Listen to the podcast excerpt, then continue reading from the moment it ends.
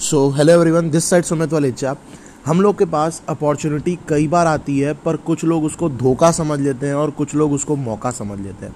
सो so, जो भी opportunity आ रही है ना तुम्हारे पास उसको एक बार ध्यान से समझो। थोड़ा टाइम दो उसको।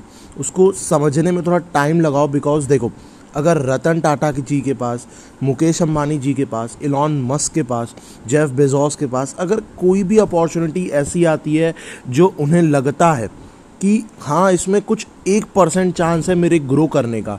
तो वो लोग ना तब भी उस पर जान लगा के काम करते हैं। और यार, हम लोग उनसे बड़े तो नहीं है ना।